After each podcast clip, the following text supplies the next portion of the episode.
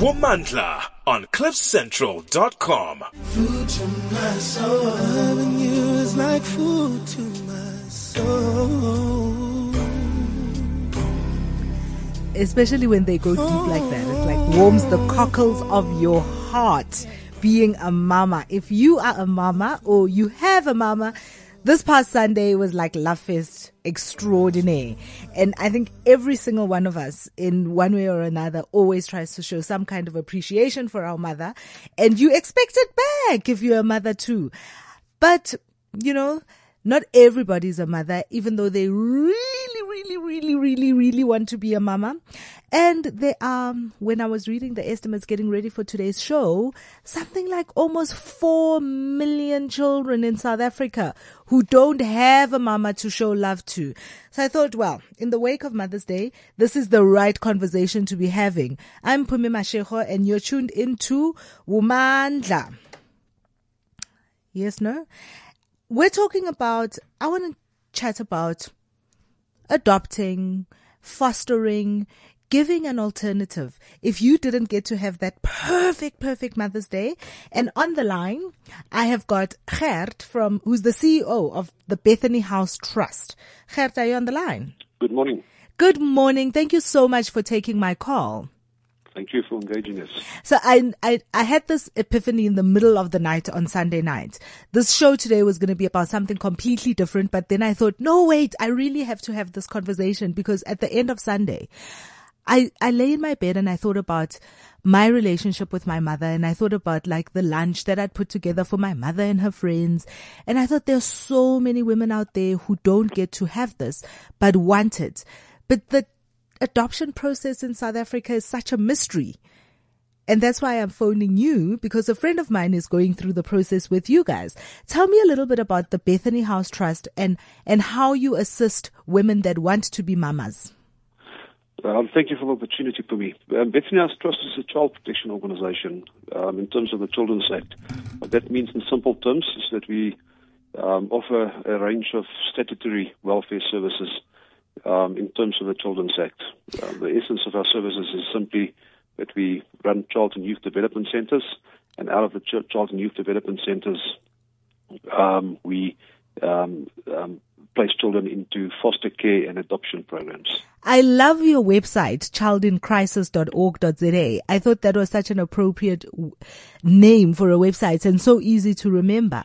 And when I went to it and I looked a little bit more, because I know a little bit about your organization and what you do, um, in particular, the, the, the pregnancy care center that you run. Do you want to tell us a little bit about that and how you help girls with unplanned pregnancies, young girls with unplanned pregnancies? Absolutely. Um, we've, we've got nine sub-programs in Bethany House Trust, of which um, the Pregnancy Care Centre is one of the programs. The Pregnancy Care Centre really started out of uh, the, the, the pleas we had from um, young girls, um, specifically um, of school-going age, who um, found themselves with unplanned pregnancies. The program simply um, provides um, services to um, the expecting mother, which includes um, counseling in terms of all the different options available to her. As a uh, Christian organization, we're a pro-life organization, but we offer all the different options to the to the um, pregnant girl, and she then exercises her options. Um, the services over the years extended to um, include um, a lot of um, students at university and colleges. Um, and in the specific area where we operate, um, we also offer services to commercial sex workers who often find themselves with unplanned pregnancies as well, but they have the same same challenges, the same rights, the same um, options that they have to consider. I mean, many of these um, engagements um, end up in abortions. Many of them end up in children being born, being um, kept with a mum, which is our primary aim to, keep mum and child together. Um, but many of these children are obviously um, eventually made available for alternative care, which includes adoptions. And you, and your alternative care, when you talk about alternative care, it's not just adoptions. You're also talking about foster fam- families and uh, fostering children who don't have mothers. Tell me how you pick um, the families that you place children in. Our child and youth care centers um, receive children when they're in the midst of a crisis, whether it's a newborn baby abandoned in in, in, in an alley or whether it's a child that's removed by the, a social worker or by the police. So initially, the child comes into our child and youth care centers uh, where we receive the child, we stabilize the behavior, and, and deal with all the peripheral issues, court cases, criminal court cases, children's court cases, etc. But the heart of the project is not that children remain in a children's home setting, in a residential care setting forever. Thus, we've developed a program where we train foster parents um, as alternative parents, um, and that's the exit out of residential care back into families. We strongly believe that children belong in families, and once a child um, is ready to be placed in a family, we link the child up with a family. So, in the center of learning, where we do the alternative care, we do two things. On the one hand, we prepare the parents. So parents go through a very rigorous uh, vetting uh, process to make sure that we get good quality parents who will offer long-term um, godly families to children in alternative care. Gert, I was very jealous. I- want you to know that when I was reading up about it, I was very jealous that it's only parents who, who are going into the alternative care. Because I think all parents need like a rigorous training program. Yeah, we've often said, said that it should actually be made compulsory before people even have children. Because I think um, with the knowledge of the, of the uh, program, um, you can be, be a better parent. Um, so we simply equip the parents to be the best possible parents. How do you that do be placed in that? And I see it's an accredited course. I mean, you've got Monash University recognizing this course. What kind of topics do you cover in the course? Well, we cover um, all the topics um, that deals with the whole range of, um, of services that, as a parent, services in inverted commas, you will offer a child. I think the, the, The services of your soul. Services. Uh, I think the, the the the starting point is that we we in, in, engage parents in terms of the reasons why they want to. Um, Look at alternative care. Often people do it for well, people do it for multiple reasons. Um, but um, it's very important when you embark on the journey of alternative care that you know exactly why you want to do it and whether you are capable of doing it. Um, so we really engage your, in, in, in, uh, interrogate your your motives to make sure that you know what you're signing up for. Children in alternative care um, are not children that you can keep for a while and take back. Um, we see it as long-term placements. so It's important for us that the parents who sign up for the course and complete the course, and ultimately is is, is linked with a child knows that it's a forever placement. Um, in all the years that we've done it, we've placed uh, thousands of children in alternative care. In all the years that we've done it, we've had about a two percent failure rate, meaning that two percent of the placements that we facilitated failed where the child had come had to come back to alternative care. I, I might just mention, out of interest sake, that the international failure rate for um, alternative care is about 65%, meaning 65% of all children placed in alternative care will eventually go back to alternative care um, because the placement didn't fail. When we embarked on this program, we wanted to break that cycle and make sure that kids move from residential care, like Bethany House, into a long-term alternative family and have and has that family for the rest of his life. And so far, it's worked well. Gert, you, you know, that, that raises a, a very emotional question for me because as a, as a woman, we, we're very much loving and we want to have children that are cute and you can dress up and you can look after, but the, the children grow and the personalities grow and change. So how, what are the questions that I should ask myself if I'm interested in, in engaging in being a foster parent, in adopting a child? What are the questions that I should ask myself even before coming to you that will assist me in understanding what it is that I'm getting into and whether I am ready for it? I, I think the, the important um, thing to consider is why do you want to do it? You need to question your own motives.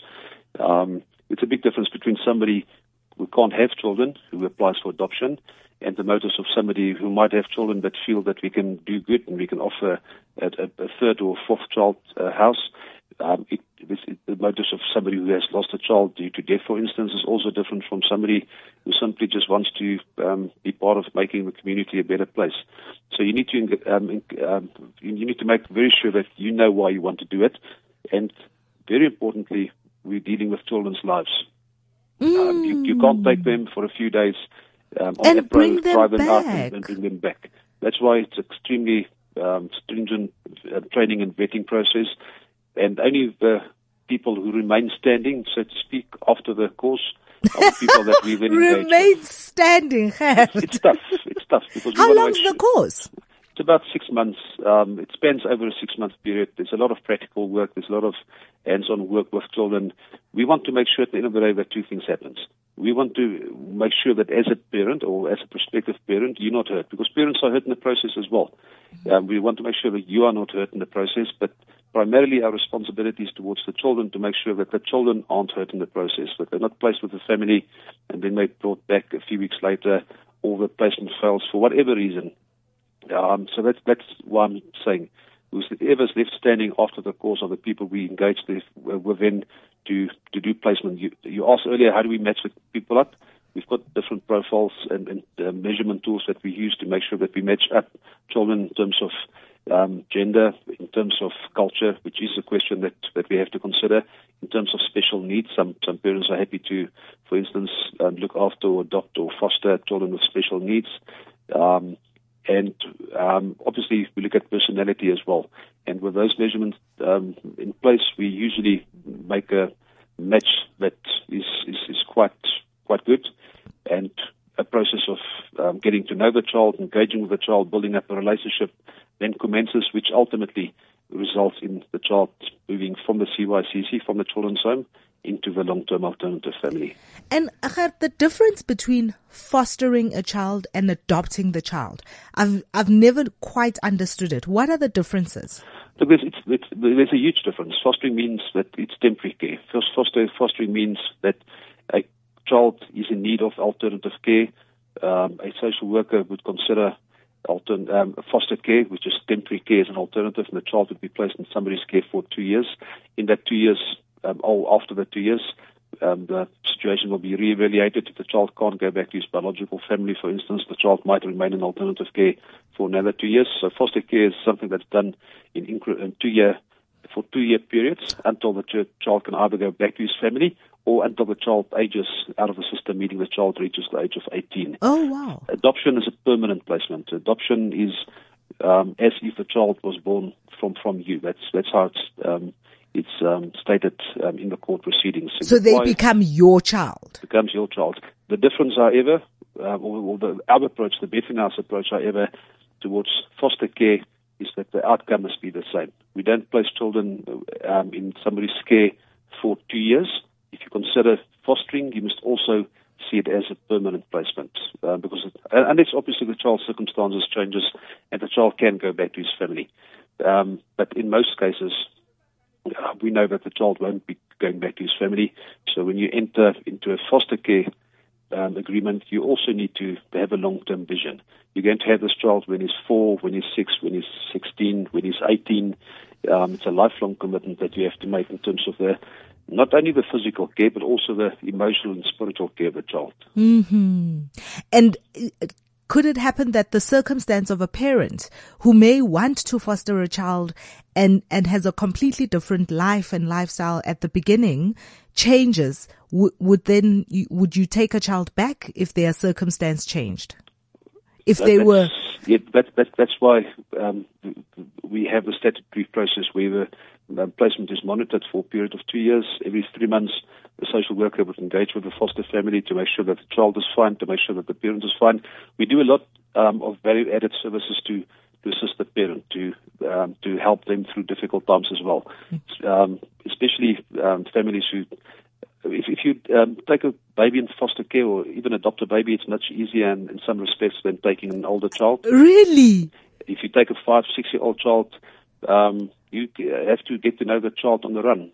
and often the, the parent is faced with all kinds of challenges, behavioral challenges, personality challenges, because you, don't know what happened or who this child really is. You, you, you've missed out on the first three, four, five, ten years of his life, maybe. So in that three, um, two year period where we monitor the placement, the social worker engages with the family on a regular basis, at least once every three months. They address concerns, might be educational issues, might be develop, developmental issues, might be emotional issues. So they do a lot to strengthen the placement, to assist the parent. And if things go wrong, and we've had placements where um, families um, split up, where parents got divorced, and um, where one parent had to decide, well, I'll carry on with foster care Um, we've had families, uh, placements where the foster families uh, passed away and the children then became orphans again. Sure. We deal with it as it arises. Um, but um, we've we've been extremely fortunate in, in terms of the quality of parents that we've had over the years. It's good quality parents who really have a commitment towards children, and um, we're very confident in the process that we follow to match the uh, correct child with a correct family, and that has led to a, a, a minimal failure in the placements. And if we then simply um, stay in touch with the families and we support them emotionally, um, they, they have access to a 24-hour um, helpline where they can speak to a social worker. So, should your foster child act up at 10 o'clock tonight, or you have a medical issue or a, a query about his educational or um, other development um, issues, you can phone the social worker immediately and you can um, ask advice and you'll get the advice immediately. I think that's what makes the Bethany House program different from many other programs.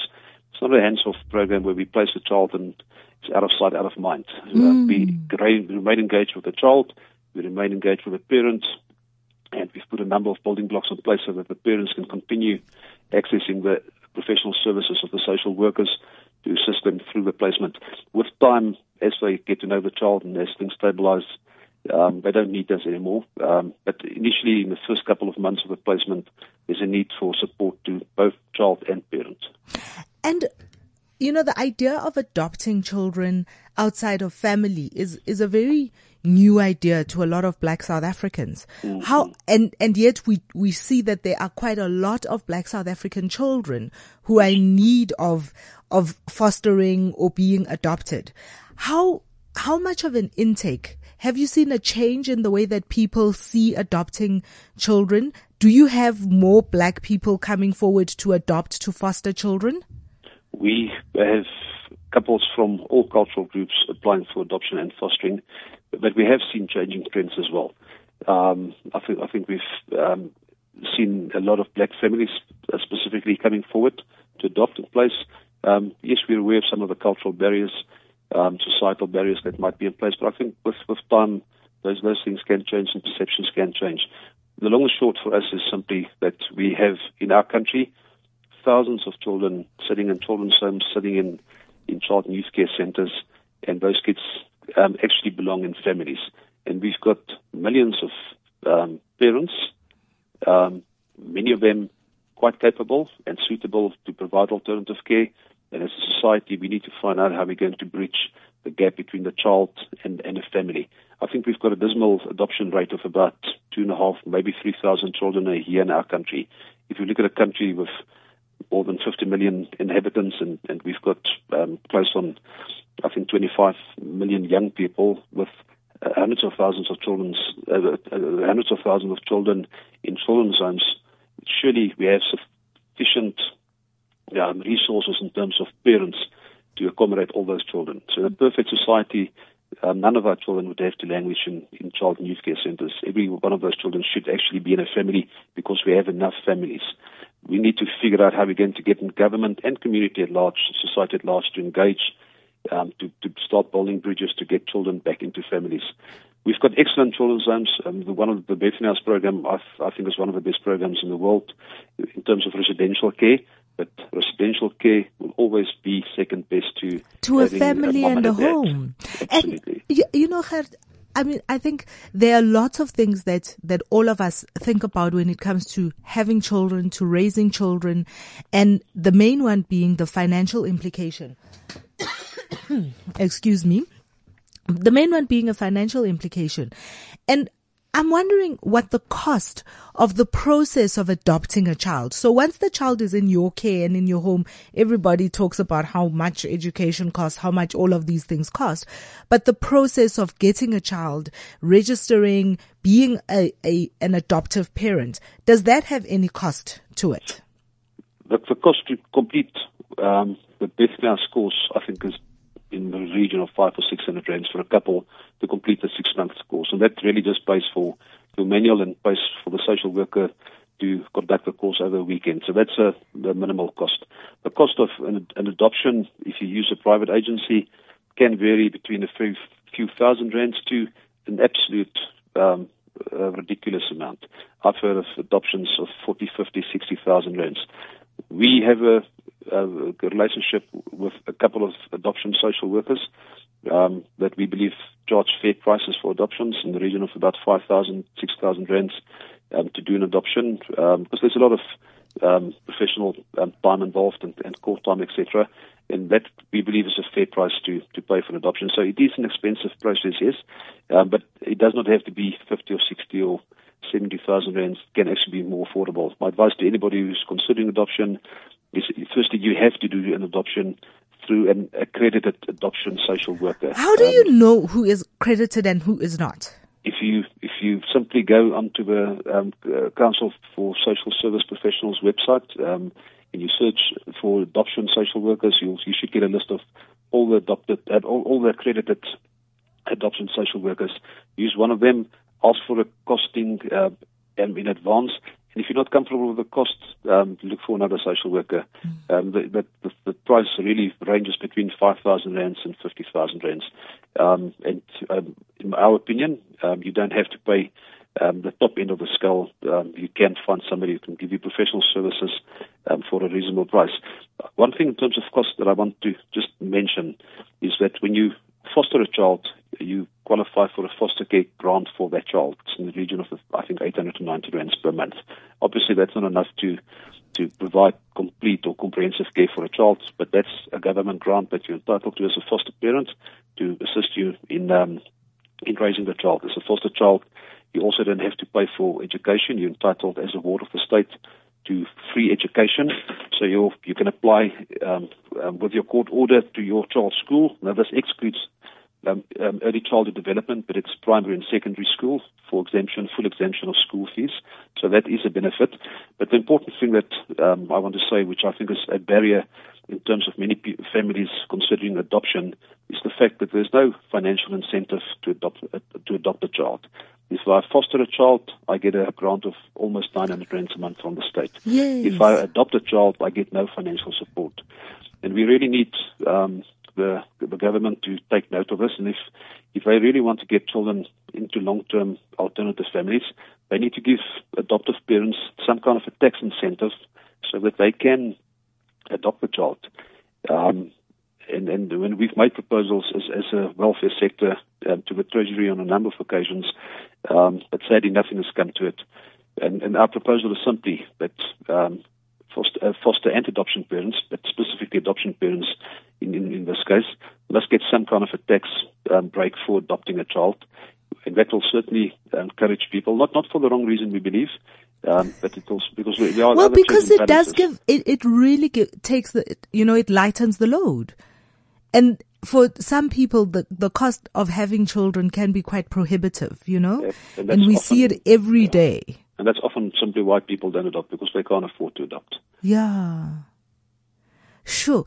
And, and just as a, before I let you go, Ger, this is your, this is your promo moment. Because I do know that Bethany House Trust, you are a trust and you're a charitable trust.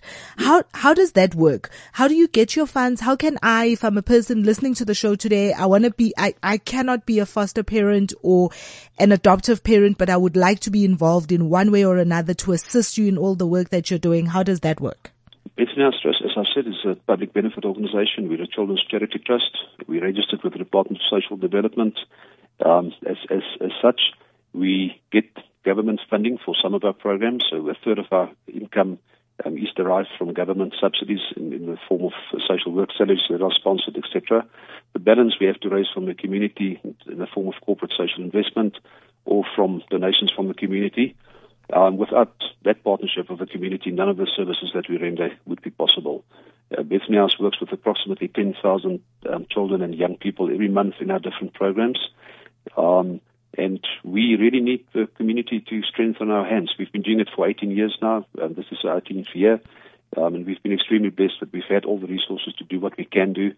Um, but we would really appeal to listeners, to, to corporate specifically, to to get involved. Um, any donation that you make in kind or um, financial is fully tax deductible um, because we're a public benefit organization, so you can claim it back from SARS.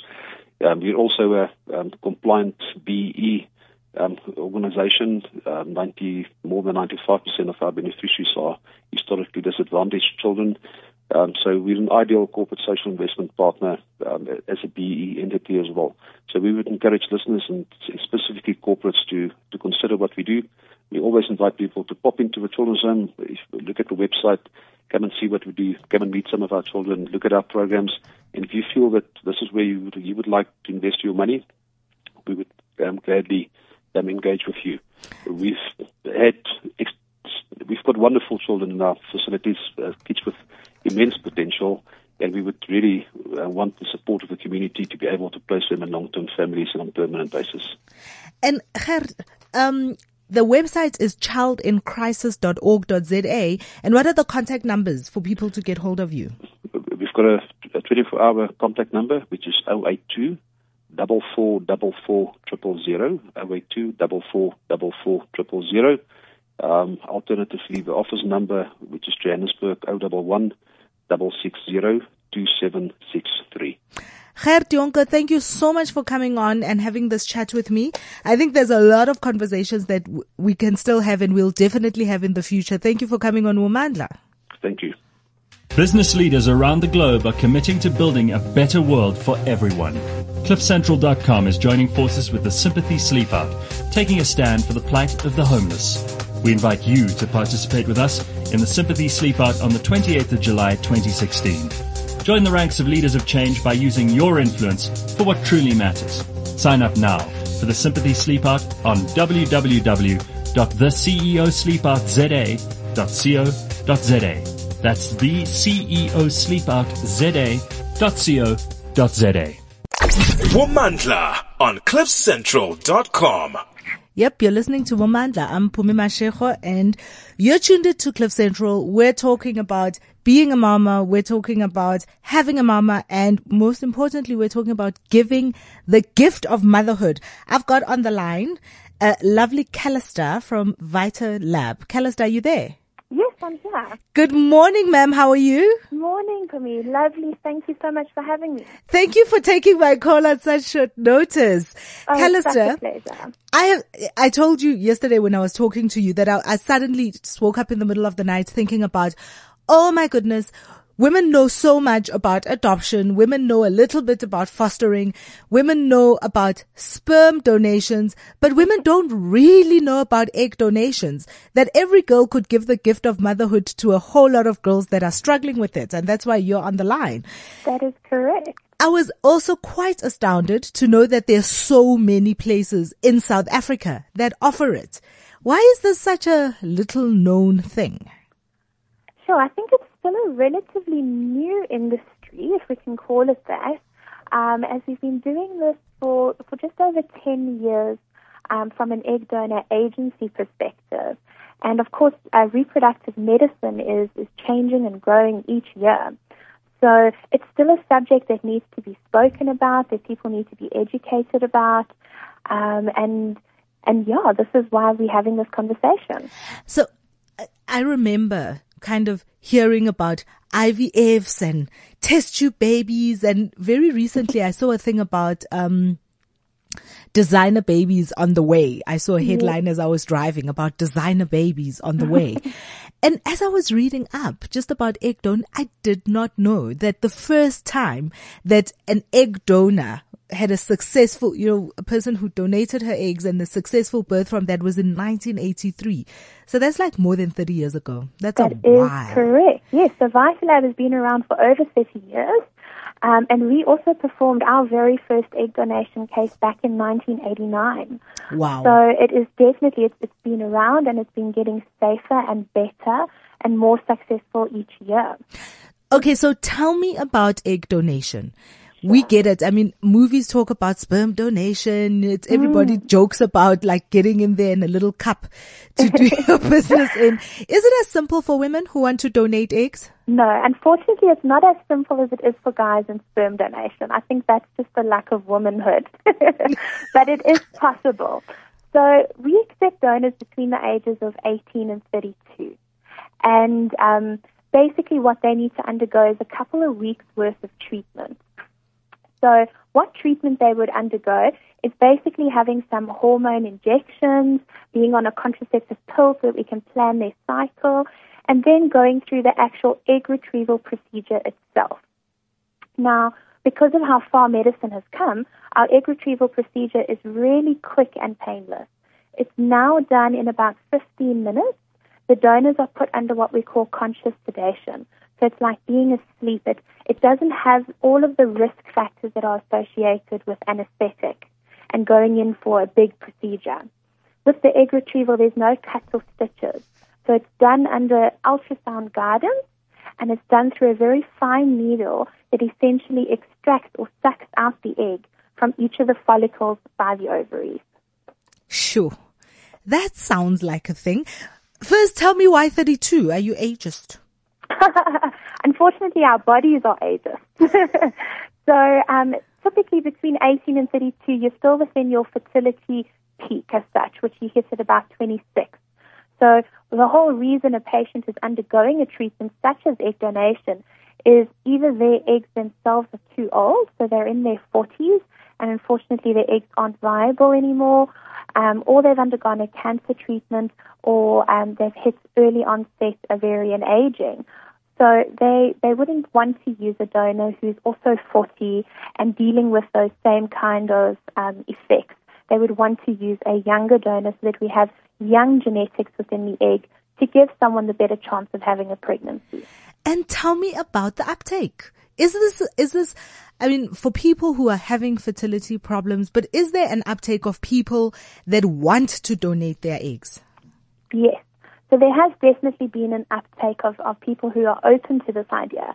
And usually it's because they've somehow found out about egg donation through a family member or a friend who's going through fertility treatment. Well, I And it must be honest, that's how I found out about you. And I kind of like to think I'm like finger on the pulse of life. exactly. So that's that's typically how people find out about it. Most people don't know that this is legal and allowed in South Africa. So as soon as they find out about this, they start researching it and then finding the agencies. Um, we are able to remunerate donors for this process. So same as sperm donors who get paid to do sperm donation, we are able to compensate um, for everything that these girls go through. And it's currently sitting at 7,000 Rand per donation. what? Yes. so not only is the motivation factor being that they've seen someone go through this, but there's also that financial element. Do you have lots of black girls donating? I do, I do. I actually find that um, black girls are more open to egg donation and, and finding out about it and um, are, are very, very open to the topics. Um, we do find it a little bit harder to, to recruit girls that are in religions that maybe don't really allow it or explain very clearly if it's allowed. So there is definitely certain races that are slightly harder to recruit. And what about people looking for eggs? Do people come there with a particular profile? I'm looking for this, you know, tall, dark and handsome, gorgeous, Sure, slim sure. girl, all of that kind of stuff. No, typically what they're looking for is themselves. Because they can't use their own egg, they would still like their child to look similar to them. So typically we try look for donors who look similar to the recipient. Yeah. So it's not like, I mean, in sperm donation, sure, there's couples It who doesn't matter. single women who come in and say, give me the tall, dark and handsome or blonde hair, blue eyes. But within egg donation, it's a very personal thing because you as the mother are going to be carrying that child and it will be your child. So you want to have some kind of similarity and connection with that child. So looking for someone who's physically close to you is typically high on their priority list. And are there downsides? You know, is there a downside to this experience? I think it's wonderful. I think if you could, you know, if you could donate your eggs and let another girl be a mommy, Yeah. I it's mean, wonderful. really- But are there downsides? No, there's no downsides from the donor's perspective. I mean, as a donor, you'd be coming into a fertility clinic that has world class care, and you'd be essentially be getting your own fertility assessment. We would be evaluating you to see if you're able to be a donor. So you'd have incredibly good screening and care from that perspective. Plus, then you'd be doing this wonderful thing of giving someone the gift of life.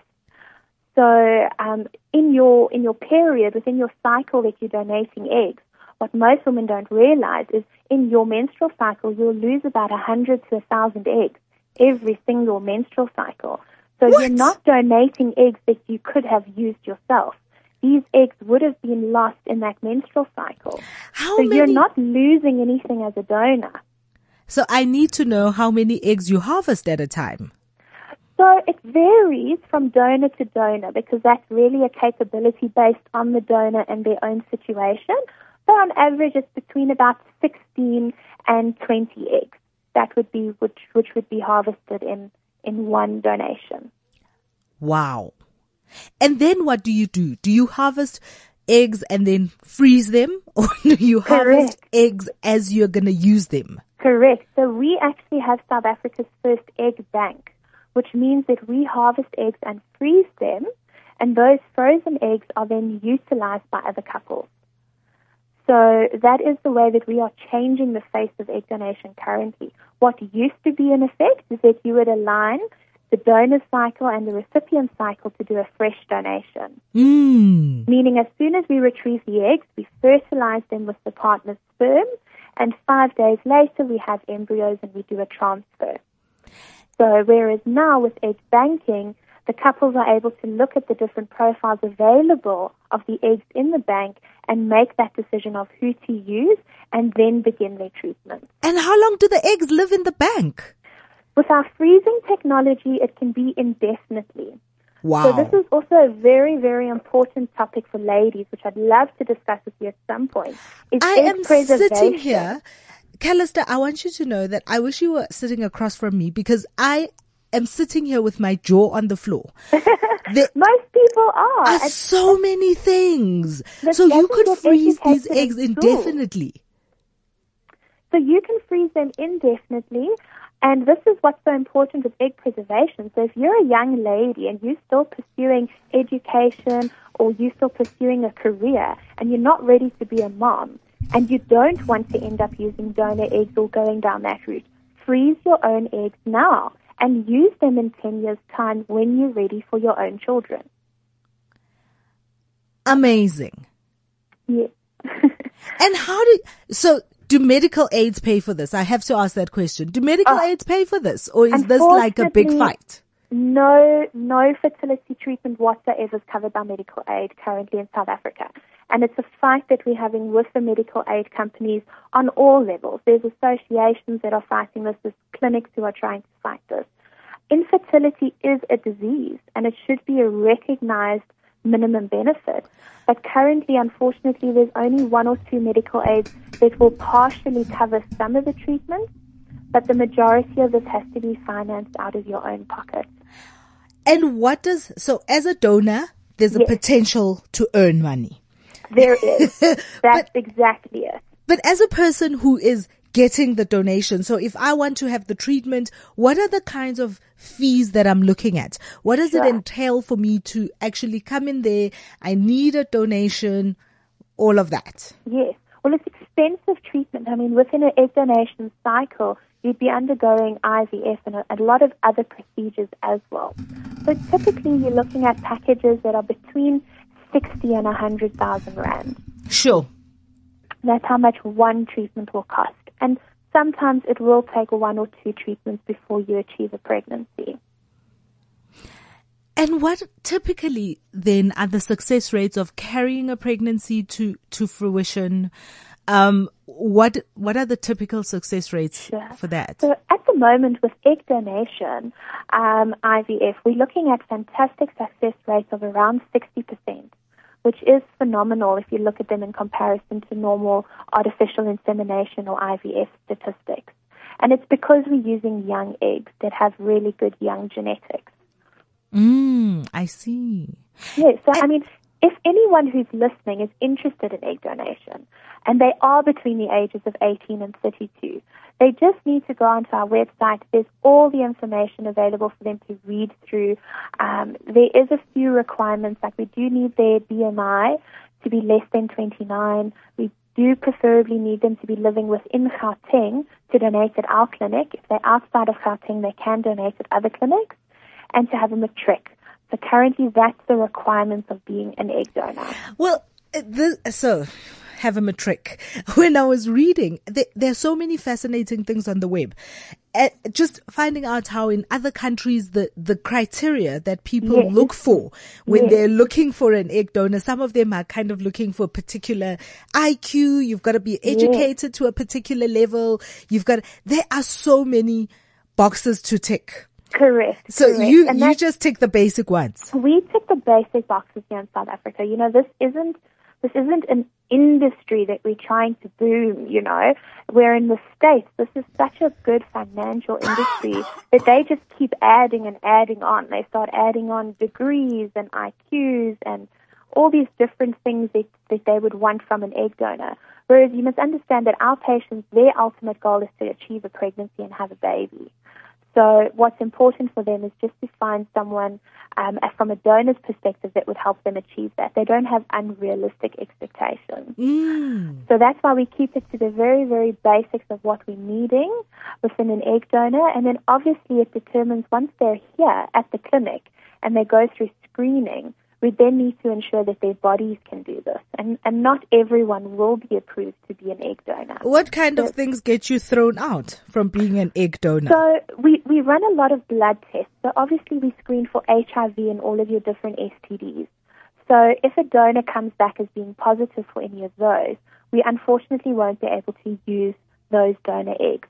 So that's really one of the things we do. Another thing is a very technical term called an antral follicle count. But basically this is assessing the ovaries and their potential to produce the eggs.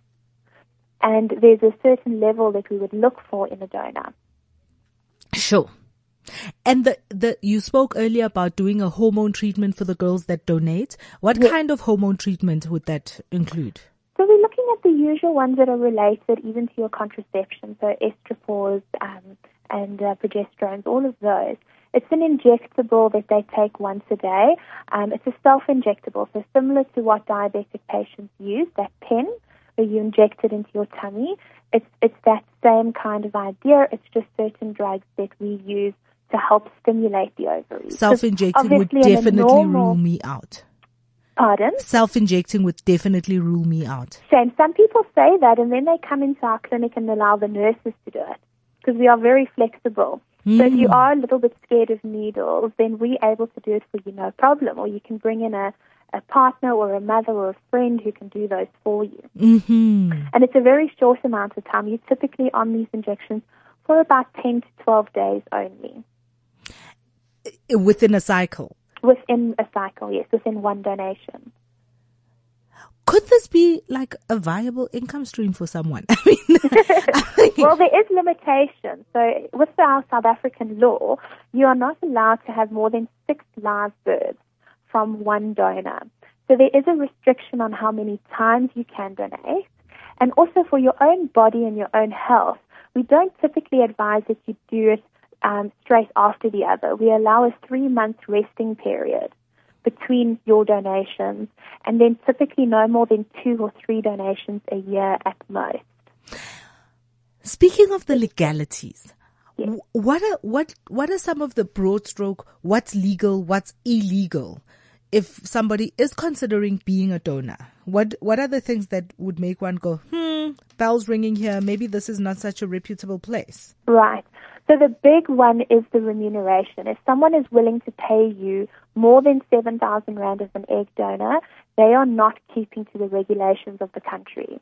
Sure. So that is a big red flag for all girls. There are some clinics out there that are back-end clinics that are, are offering 10,000, 20,000 Rand per donation cycle, and those are not keeping to the regulations set in by our health board, which is 7,000. So that would be your first. The other would be is ensuring that you're dealing with medical professionals. You know, coming in and seeing the clinic and seeing that there are doctors and specialists who are working on you and not just some kind of um, clerical or administrative staff. That would be another red flag. Sure. And as a as a person that's interested in getting a, an egg donated, what are the things that I should be asking a medical um, practitioner about donors? What are the things that I should ask about my donor or should know about my donor? Right, right. So you as a recipient, you have the right to view what we call a profile. So that will contain physical information, it will contain their medical history, their family history. you're entitled to all of that information. Unfortunately, all donation currently in South Africa is anonymous, meaning that you'd never be able to see the adult photo of a donor or the real name of a donor. Oh, fantastic. yeah. So within that profile, all you would see is possibly baby photos or early childhood photos of that donor to give you an idea of, of what they look like. And there would be a fake name that you would see. But basically, that's, that's what you'd have access to. And of course, just asking the medical professional that they have passed all of their, their blood tests um, and other precautionary screening.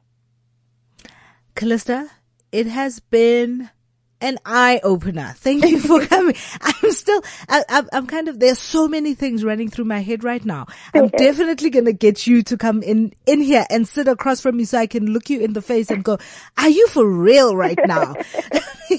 that would be lovely. There is so much to chat about. And with women's health, there's just so much education that's needed so that a woman can make that decision of when to start a family, how to start the family, what should she be doing? What should she ask a gynae when she's going for her regular checkup? All that kind of thing. There's so much good content here. And I think my absolute, absolute last question is if I'm a single girl and I need an egg donated, but I also need a sperm, can you guys hook me up with that? So could 100%. you hook me up with the full embryo? That's essentially it. Exactly. We would help you with either a sperm donor and an egg donor, or in some cases, you do get what we call donated embryos, and you'd be able to look at that as well. Donated really embryos. Donated embryos, yes. So this would be from maybe a couple who themselves have gone through fertility treatment, they've fallen pregnant, had all their children, but they still have viable embryos that are frozen. And they then decide because of their situation, they would like to help someone else. This has been for real. Thank you so much, Callista, for coming through. Again, the, the website Vitalab, this is your big moment in the sun. So how do people get hold of you? Where are you? Sure. So yes, yes, the company name is Vitalab and our website is www.vitalab.com. We are situated in Sandton here in Gauteng and um, we have our own egg donation bank and agency within the clinic which is called VEDA. And so all possible egg donors can go look at www.veda, which is V-E-D-A, dot co.za, and they'll get all the information they need and more on there. Callista, thank you so much and have a lovely day. Thanks so much. You too for me. I'm Pumi Mashego. You've been listening to Womandla, chatting about fostering, chatting about donating your eggs. Girls, there's so much you can do to give one other girl the gift of motherhood, the awesome, awesome gift of being a mama. And to say goodbye, this is one of my favorite songs. And all my life, I thought this was like a love song. And then I find out that Roberta Flack actually wrote the song in the middle of the night in one of those sleepless nights when you a mom, you know all about that after she had had her child. It's called The First Time Ever I Saw Your Face. You've been listening to Womandla. Womandla on CliffCentral.com.